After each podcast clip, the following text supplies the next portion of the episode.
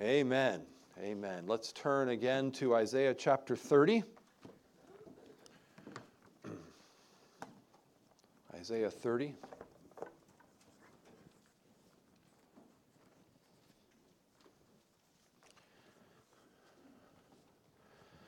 We are not, in fact, going to be able to cover the whole chapter today. Ambitious plans met reality this week as I was preparing. So we are, I'm going to read um, Isaiah chapter 30.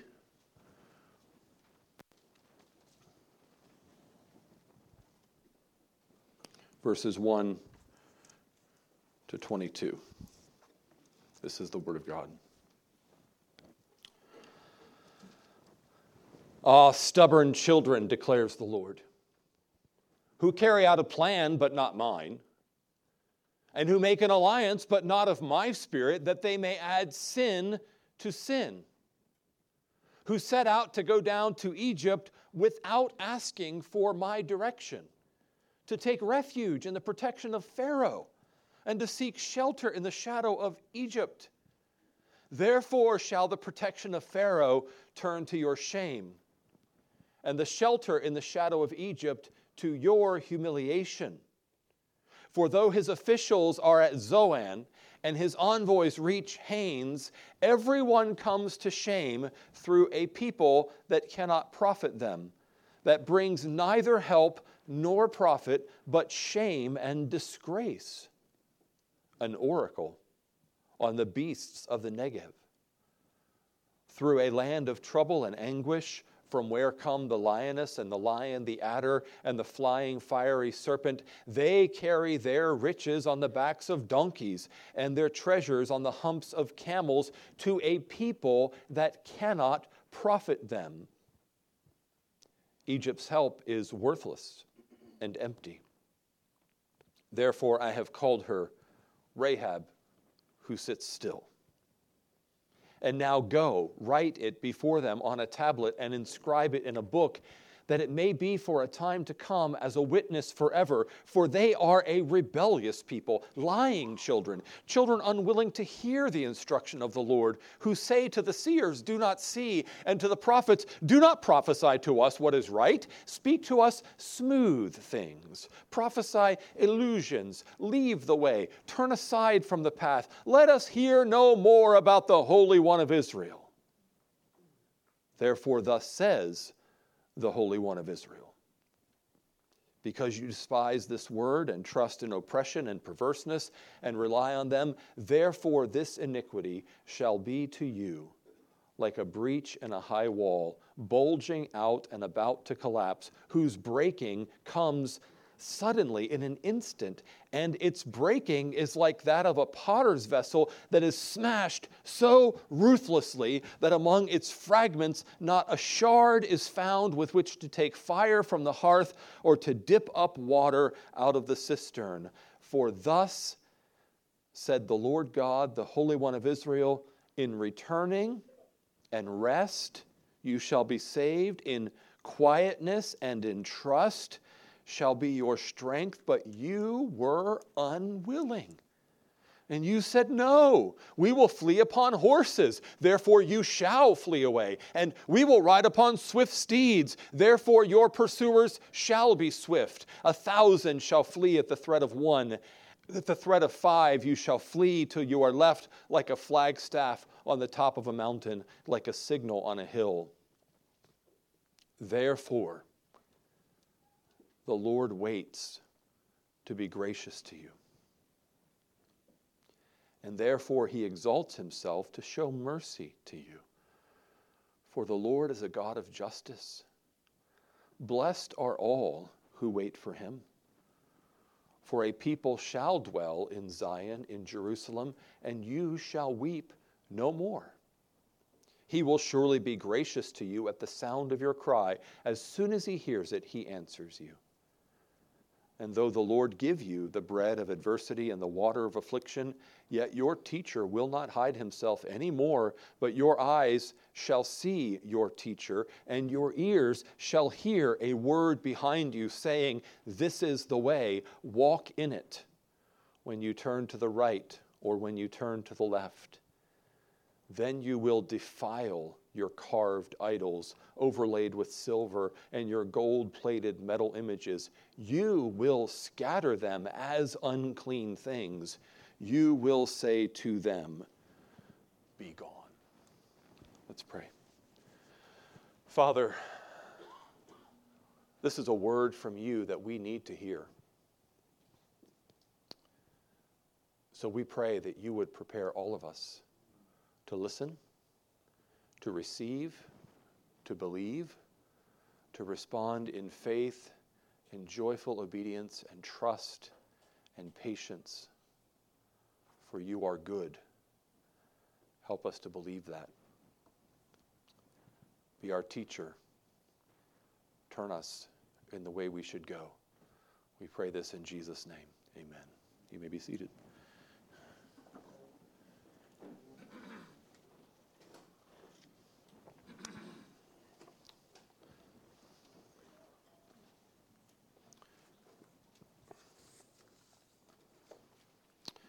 Recently, State Farm Insurance has been running this series of commercials that feature people who are in help and they say something and it brings to them help, but the wrong kind of help. You may have seen these.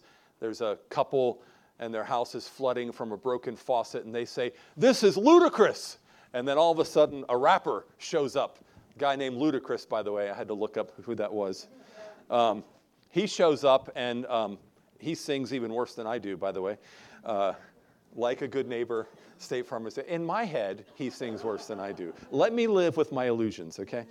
Um, so Ludacris shows up because they said ludicrous, right? And that's not helpful. They need, who do they need? Jake from State Farm, of course.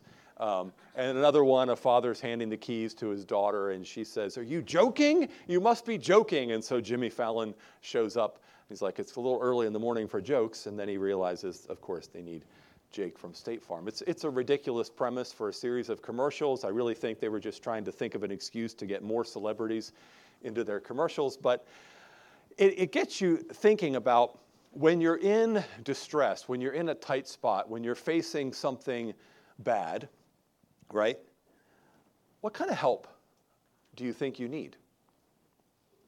What kind of help do you turn to?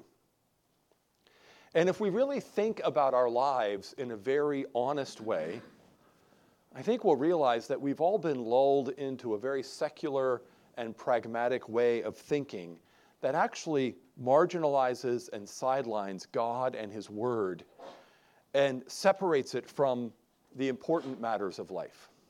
So we go to church and we read our Bibles and we pray so that we can feel better and we can have some hope, but when we're dealing with a real crisis or a real problem, we're looking to almost anyone or anything other than God and His Word for help. Turning to the Bible and to prayer for wisdom in our practical needs can feel sometimes as useless as having Jimmy Fallon show up to tell jokes or Ludacris show up to rap when you need your insurance company.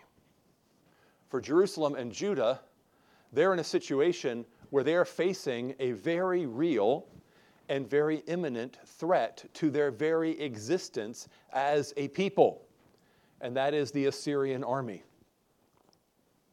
The Assyrian army has been present throughout this section of Isaiah that we've been in for some time. And they're the big threat. They're the big baddies in the world. They are taking people over. They've already taken over northern Israel, so 10 out of the 12 tribes of Israel have already been conquered by the Assyrians. The northern capital of Samaria has been sacked. All of those people have been deported. They've been lost. They're now, now known in history as the lost tribes of Israel because their identity as a people has been lost. And to southern Judah, northern Israel was bigger, they were more powerful, they were wealthier. How in the world is southern Judah supposed to stand up against the Assyrian army if even, even northern Israel could not do so? So they need help.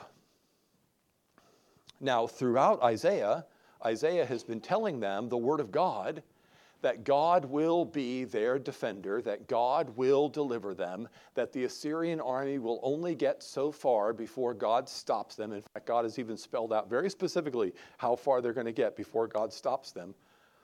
But for the people of Israel, for the people of Judah and Jerusalem, this is not practical help. You want us to trust this prophet who says that he's speaking the word of God, who's giving us assurance that the largest and most powerful army in the world is not going to crush us.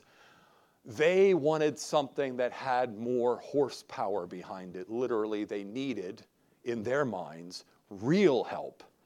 And where do you go to get horses and chariots? But you have to go to Egypt. They're the only people around who can possibly compete with the Assyrian army. They have hundreds of horses, they have hundreds of chariots. And so they've said, We will flee on swift horses, we will ride on horseback. When God has told them, in return and in rest, you'll find your salvation. They don't want to hear that. Now, the key thing to keep in mind about Judah going to help get help from Egypt is that they had not asked the Lord about it. They had not sought the Lord's will in this matter. They hadn't said to Isaiah, Okay, Isaiah, we're thinking about going to Egypt, but we're not going to go unless the Lord tells us that we should go. So why don't you pray and we'll have the priests consult Urim and Thummim and we'll look for the word of, of the Lord. They didn't do that. The Lord says very clearly stubborn children who carry out a plan but not mine, and who make an alliance, but not of my spirit, that they may add sin to sin, who go down to Egypt without asking for my direction, to seek refuge in the protection of Pharaoh, to seek shelter in the shadow of Egypt. There, there's a play on words that begins this oracle in verse 1. When God says they are making an alliance but not of my spirit. This is actually a very interesting word in Hebrew. It's a word that's translated here as alliance, but the same word can be translated as a covering or a blanket. And it also can be translated as an image or an idol. And in fact, it's used in all three ways right here in Isaiah. In verse 22, where I stopped reading, God says, You will defile your carved idols. And that word that's translated carved idols is the same as this word that's translated in verse 1 as alliance. Just a couple chapters ago, in chapter 28, verse 20, God was mocking the people of Judah because they were looking for a blanket to cover them, and it was too short, it was too narrow to effectively cover them. Why is God using this word in this way? Here's, here's the point, and this is where we need to do some self examination here. God is saying to his people that when you're looking for help out there in the world, and you're not consulting me, you're not going to my word, you're not going to get spiritual advice from trusted people, you're not praying about it, you're just saying, I need help, I'm going to go get help. You're making an alliance. You're, you're saying, here's the person, here's the thing, here's the, here's the help that I need. But it's like a blanket that's too narrow. It's too short. It cannot really cover you. And it is an idol that is a snare. It becomes an object of worship for you because now you couldn't possibly think of living without it once you become used to that help from the world.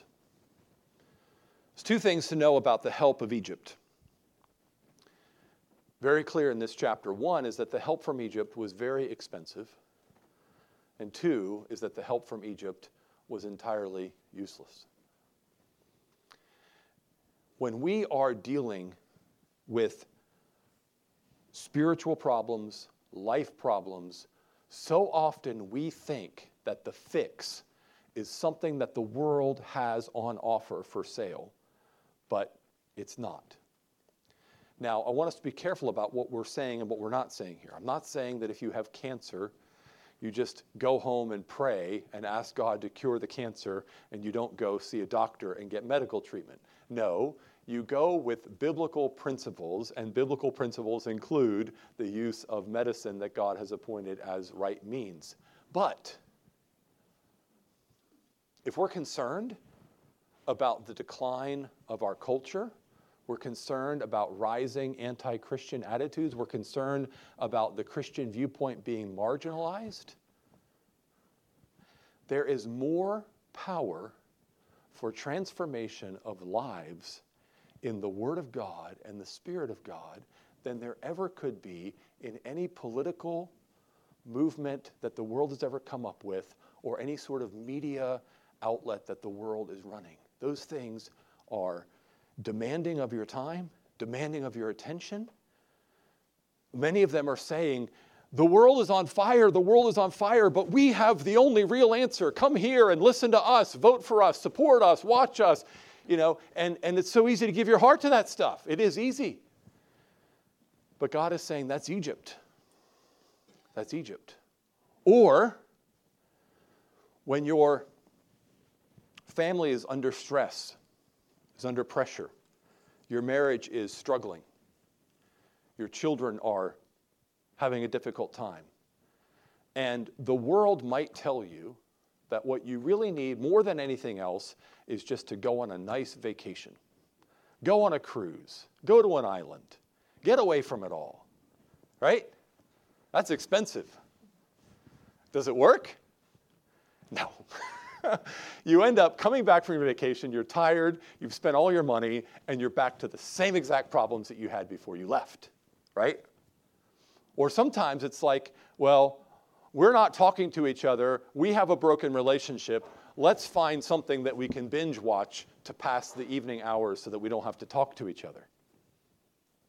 Consumes all of your time, which is a very limited commodity. It's the one thing we all have just the same amount of consumes it up. It's very expensive in the use of time, and yet it's absolutely useless. What we need is the Lord. We need the Lord to give us hope. We need the Lord to give us confidence. We need the Lord to lead us in His will. In, in the Bible, the world is presented to us over and over again in terms of two different great civilizations that were around Israel and they become symbolic. And they are Egypt and Babylon. And they even continue throughout the rest of the Bible to be this symbolism for the world. So the world can be Egypt or the world can be Babylon. And there's a difference between the two.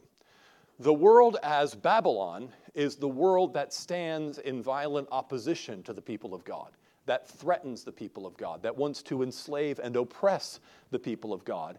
And Babylon makes us afraid. So when things in the world are making you feel afraid, feel like all the powers of the world are against us, everything is, is out to get us, we're not safe anymore, our freedoms are going to be taken away, whatever the narrative is, that's Babylon. But Egypt is the world promising to help us. It's the world holding out hope. We have chariots, we have horses. We're one of the largest and most powerful civilizations on earth. Befriend us, and we will be on your side. When God's people fall into worldliness, it comes from either compromising with Babylon out of fear or from relying on Egypt in misplaced faith. When the pressure of this world causes you to be tempted to deny Christ, to avoid persecution or ridicule, or makes you feel targeted for your faith, that's Babylon, and that can cause you to live in fear. And the word from the Lord to keep in mind when you are facing Babylon is do not fear, for I am with you.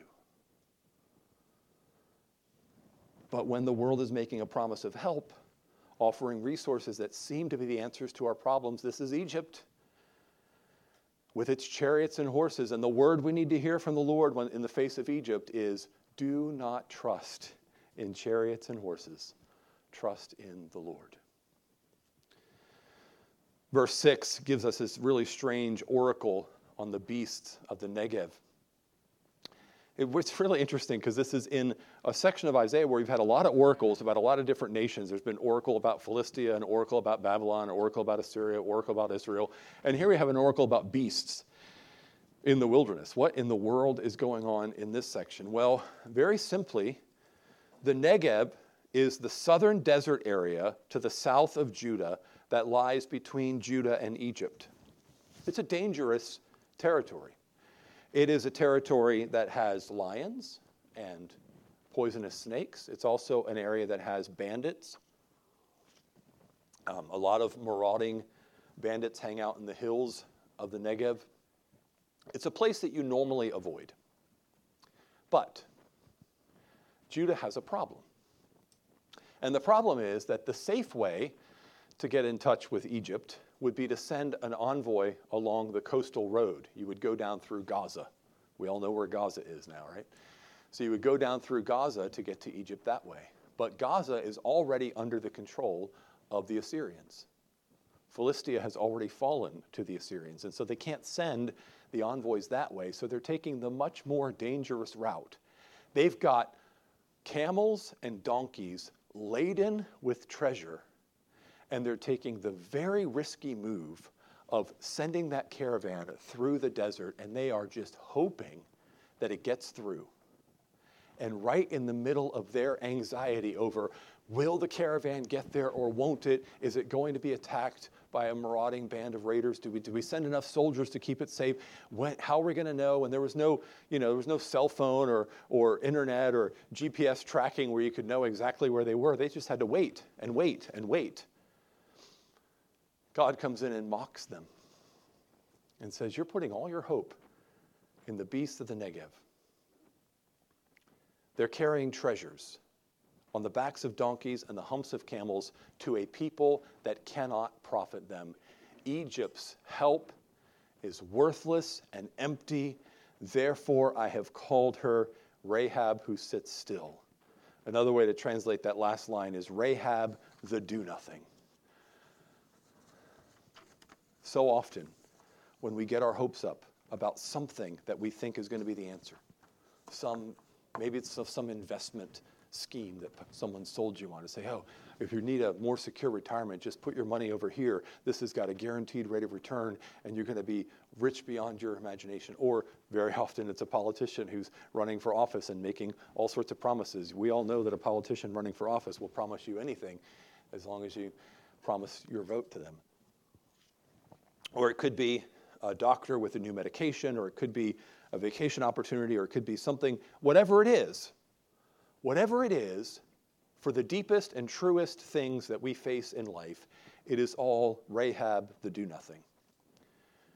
The more treasure, the more time, the more anxiety we pour into it, the less we're going to get out of it. And in the meantime, it's not just a matter of being distracted by the false promises of the world. It's worse than that because as we're distracted by the false promises of the world, the last thing we want to hear is the true word of God that would come along and say, Do not trust in chariots and horses. And so we pick up in verse 8, and God actually calls for a double written testimony against his people. He says, Now go, write it before them on a tablet, inscribe it in a book, that it may be for the time to come as a witness forever, for they are a rebellious people, lying children, children unwilling to hear the instruction of the Lord, who say to the seers, Do not see, and to the prophets, Do not prophesy to us what is right. Speak to us smooth things, prophesy illusions, leave the way, turn aside from the path. Let us hear no more about the Holy One of Israel. As a pastor, I've sat with people who are in distress. They're lonely, they're struggling, they're anxious, they're afraid, and they want help. And so I bring them the Word of God and I say, we need to remember that God is good. We need to remember that God is taking care of you. You need to remember that He can always be trusted, and you need to wait on the Lord. And so often they look at me like, is that the best you got? I thought you were going to give me something practical that would really help me. Instead, you're just telling me that God is good and that I can trust Him and that I just need to wait on Him. And in that moment, they think, we all think when we're in that moment, that what we most need from God is for God to change our circumstances and to do it now. When really, what needs changing is our hearts. If the promises of God sound empty and hollow to us, if the presence of God is not comforting to us, if the goodness of God seems like a useless commodity to us, it is not our circumstances that are the problem, it's our hearts. It's our hard and stubborn hearts. And in Africa, you know what they do? They go and see the witch doctor. You're like, well, the pastor's not going to help me. There's a witch doctor. I'll go take my kid who's sick to the witch doctor, or I'll go, you know, there. Or increasingly, as Africa becomes more and more Christian, they're turning to the prosperity gospel. You know, this pastor tells me that I need to trust the Lord in my poverty, and I need to be faithful with what He's given me to do, and I need to be patient, and I need to rely upon Him. Well, this other pastor tells me that if I send him $10, he'll pray for me, and God will give me a 100 Let me send my $10 to him. It's that cheap, quick fix that seems like a good idea, but is not. And so God's people get to the point where they just say, I don't want to hear it anymore. Don't see visions. Don't prophesy what is right. Just tell me what I want to hear. Just tell me what I want to hear. And you know what the New Testament equivalent of that is? It's in 2 Timothy 4, where Paul is admonishing Timothy to preach the word. And he says, For the time is coming when people will not put up with sound doctrine anymore, but having itching ears, they will accumulate for themselves teachers who will tell them what they want to hear. And there's been all sorts of people who, in the name of God, even quoting the Bible, have been willing to tell people what they want to hear. And that's not the help that we need. The good news is, as stubborn as we are, as foolish as we are, God loves us.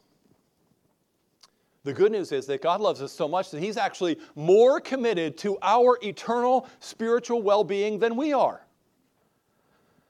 When He sees us turning after the world and its empty promises and refusing to hear His true word, He acts in love. And in love, He sends affliction and disaster to break us of our idolatrous pursuit of the world and our rebellious rejection of Him. Therefore, verse 12 says, Thus says the Holy One of Israel, because you despise this word and trust in oppression and perverseness and rely on them, therefore this iniquity shall be to you like a breach in a high wall, bulging out and about to collapse, whose breaking comes suddenly in an instant. And its breaking is like that of a, a potter's vessel that is smashed so ruthlessly that among its fragments not a shard is found with which to take fire from the hearth or to dip water up out of the cistern. And we can read passages like this in the Old Testament and say, oh, there's the God of the Old Testament again threatening disaster, threatening destruction. He's going to smash them so completely, they're not even going to have a, a, piece of pottery big enough to scoop up water. Oh, God is so full of wrath. But we're missing that this is love. Because in verse 12 it says, This iniquity shall be to you like a breach in a wall, bulging out, about to collapse, and its breaking comes suddenly. God is warning them if you keep going down this road, if you keep building this wall with Egyptian bricks, thinking it's going to hold back the floodwater of the Assyrians, it's going to get to the breaking point, and when it breaks, it's going to break suddenly. When the stock market crashes, it crashes hard. You remember the images from some of the great stock market crashes where you had stockbrokers who were ready to just end it all? Because the stock market crashed? If you build a wall out of Egyptian bricks, it's going to break through. And, and God will allow it to come because what we need is not better bricks. What we need is to trust in Him. Last week, Dan Iverson made reference, he was in uh, Luke 15, he was making reference to the, the lost coin and the lost sheep, and then the, the prodigal son. So we all know the story of the prodigal son. He says to his father, basically, I wish you were dead. Give me my money now. You're of no use to me. I just want your stuff. Let me go and do what I want to do. That's, that's really what these rebellious children of God are doing here. They're saying, Stop with your promises. If you're not going to give me the goods, we'll go get the goods from somebody else. We don't want you. We don't want your promises. We don't want your presence. We want the stuff. And so the prodigal son takes his stuff and he goes. And you might think, well, if God really loved the prodigal son, why did he let him go to such extreme distress? Why did he let him get to the point where all of his money was spent? He had nothing. He was feeding pigs, and he was longing to be able to eat the slop that the pigs were eating. Why did God let him get that far gone? And there's a very simple reason, and we all know human nature well enough to know. What if, as soon as the money had run out, God sent the prodigal son some help to change his circumstances so that he had a little bit more money? What would he do with it? Spend it on riotous living he had to come to himself. And to come to himself, he had to be with the pigs, longing to eat their slop. And so, God, in love, because He's actually more committed to our true and eternal spiritual good than we are, will allow a moment of collapse or despair, a moment of hopelessness, a moment of distress so deep that all of the Egyptian help has finally been shown to be as utterly worthless as it really is, and we finally turn to the Lord. God's telling that this ahead of time. He's telling them in verse 15, Thus says the Lord God, the Holy One of Israel, in returning and in rest you shall be saved. In quietness and in trust shall be your strength. It's exactly what we need to hear, and it's exactly what we don't want to hear in our anxious, world chasing desperation. Now, I think about my history with trying to fix things. I got home from Uganda. Well, Beth told me before I got home that my car had a bad starter. It was it was wouldn't start. So all this weather was coming, and um, really would be helpful to have more than one car. Um, and so I get home and I'm thinking, okay, I need to get the starter replaced. But then I think, well, maybe I can do it myself. At which point, my family sort of, I didn't even tell them because I knew what they were going to say about it. But it actually worked. I actually got the starter replaced. I was very proud of myself. But the reason why I didn't tell my family and the reason why I would, knew what their reaction was going to be is because we've had our share of incidents where it's like, oh, I'll fix that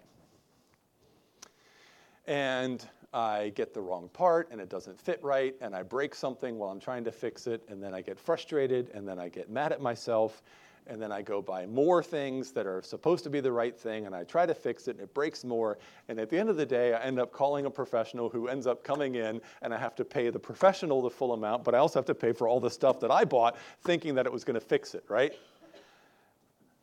I don't know if you've lived that experience, but we have a couple times in our family. And uh, that is, God is telling his people ahead of time look, you're sending this caravan loaded with treasure to Egypt. It's not going to work. And then he tells them graciously in verse 15, in the middle of it all, he says, Thus said the Lord God, the Holy One of Israel, in returning and rest you shall be saved.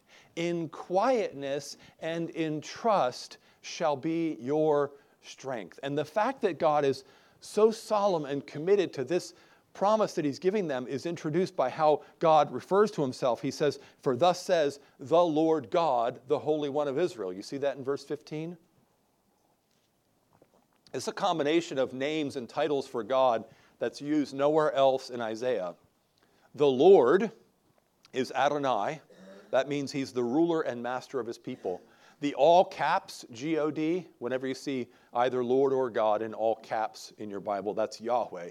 He is the great I am. So the master and ruler of his people is the great I am, which means he's unchangeable and he's self sufficient, and he is the Holy One of Israel, the one who is unlike anyone else, the one who is for his people. And how do the people respond? They don't want to hear it. They don't want to hear it. Rejecting this call leads to more disaster. God warns them ahead of time because he loves them. And then here's where God blows me away. Because I'm not like this. I've often said, everybody should be very, very, very, very happy that I'm not God. Me especially, because I don't have this kind of patience. God's been promising them deliverance from the Assyrians for chapter upon chapter, oracle after oracle. He's telling them exactly. He told them before they ever sent the first caravan up to the Assyrians to get the Assyrians to help them out against Syria and Israel. Remember that way back in chapter 7 and 8? God's like, don't do this. You're going to go down a really bad road. But they're like, nah, we're going to do it anyway. Right? And they send this money up to the Assyrians, the Assyrians who were supposed to help them, the Assyrians who now are the threat because they invited a tiger into their tent. And so now they're sending to Egypt. And God says, Don't do it. And literally, as the treasure caravan's making its way across the desert, God's saying, It's just Rahab the do nothing. It's going to cost you all this gold and all this anxiety, and it's not going to do you any good. It's going to be building a wall of bricks to hold back a flood, and when it breaks, it's going to break very suddenly and in an instant. It's not going to do you any good. Listen, I've told you, in returning and rest, you will be saved. In quietness and in trust will be your strength. And they say again, nah, don't want to hear it. Stop talking to us about the Holy One of Israel. We've got our plan. It's a good plan this time. It's going to work. And God says, no, it's not. Work. Now, at that point, I would simply say, Look, I told you, you didn't listen. I told you again, you didn't listen. I'm telling you again, and you still ain't listening. I'm out. There's only so much I can do. But that's not what God says. Look at verse 18. That's not what God says. First of all, just look at the fact that verse 18 starts with therefore.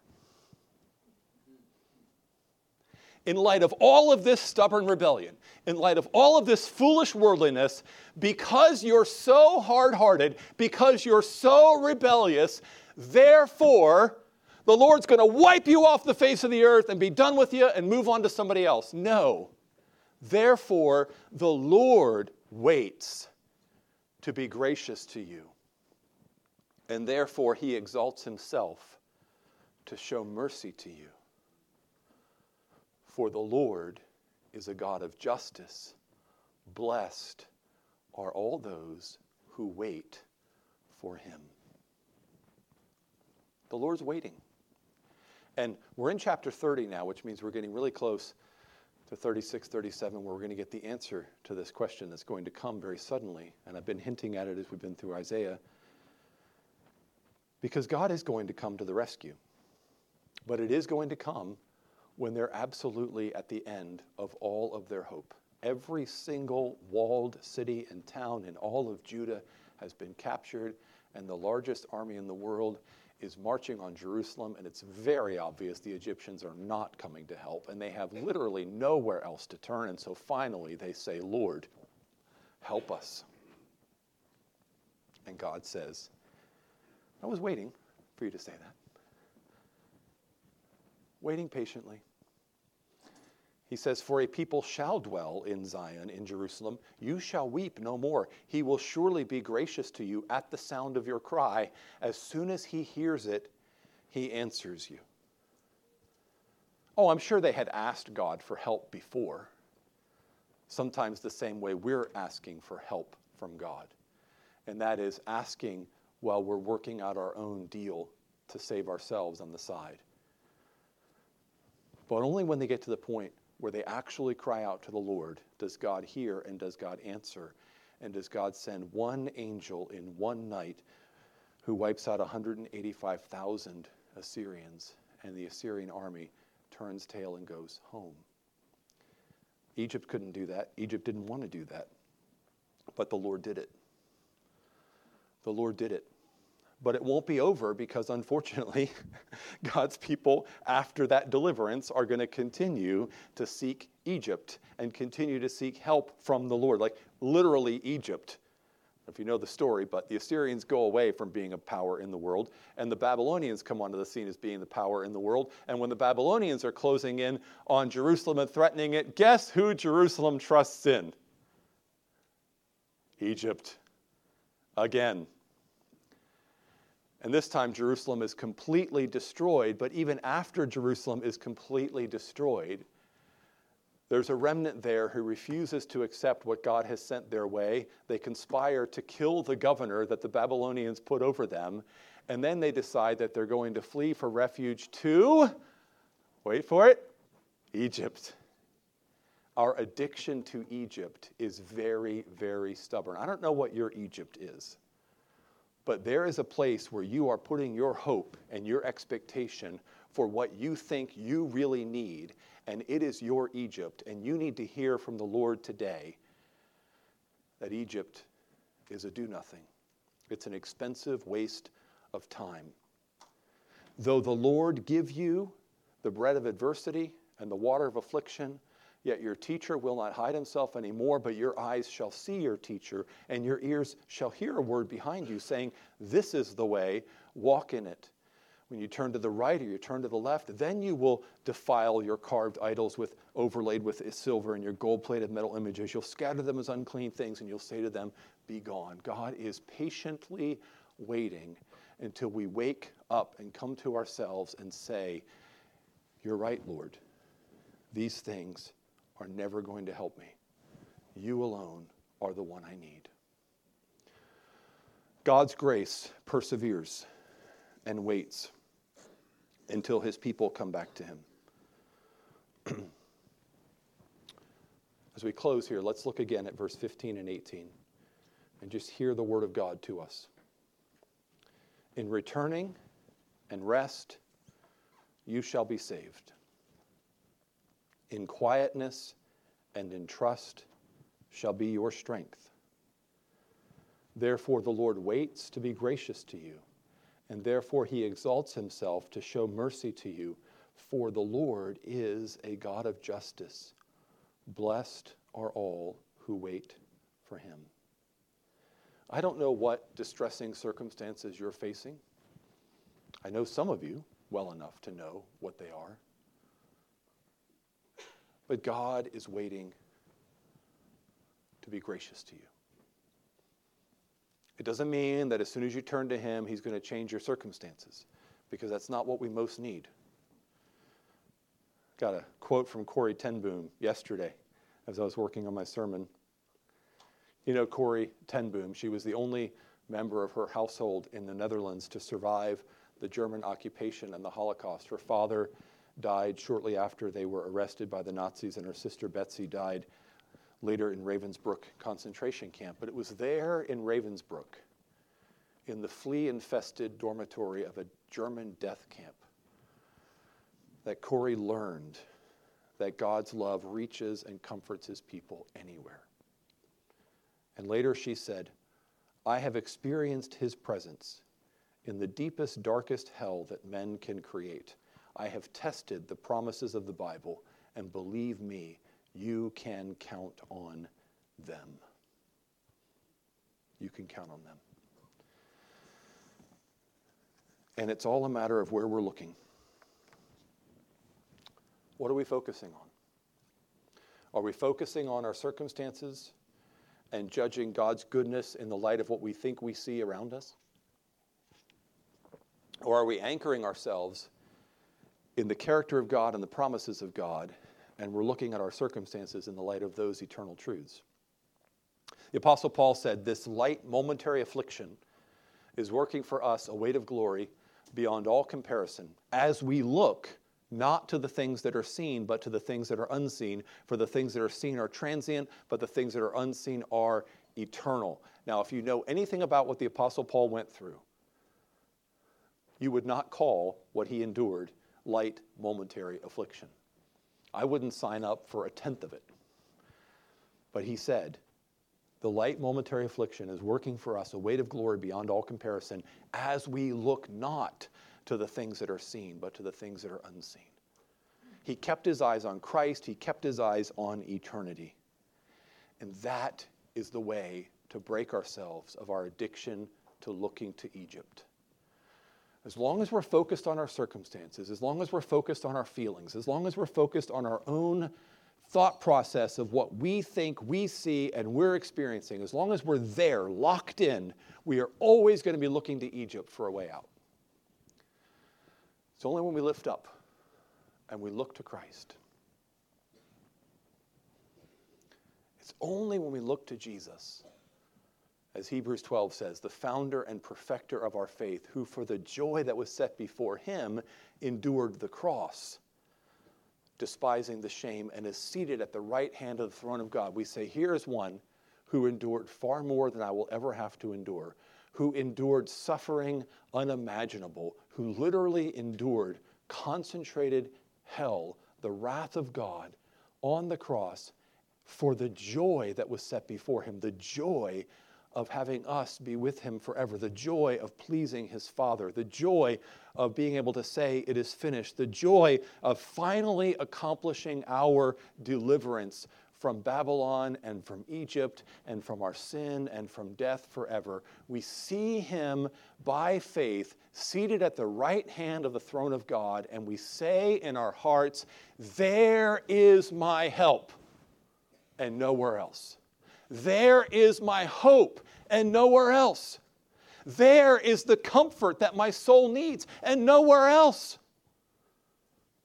And we wait on him and we go to him and we cry to him, not as one option among many because we're trying to cover our bets, but as our only hope, the anchor of our souls, the one who has made us his own and will keep us his own.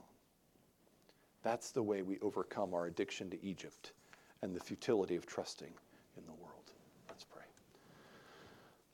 Father, fix our eyes on Jesus. Even as we partake of the Lord's Supper, it's an opportunity for us to again fix our eyes on Jesus, the author and perfecter of our faith, our righteousness, our hope, and our salvation, our King, our captain, our champion,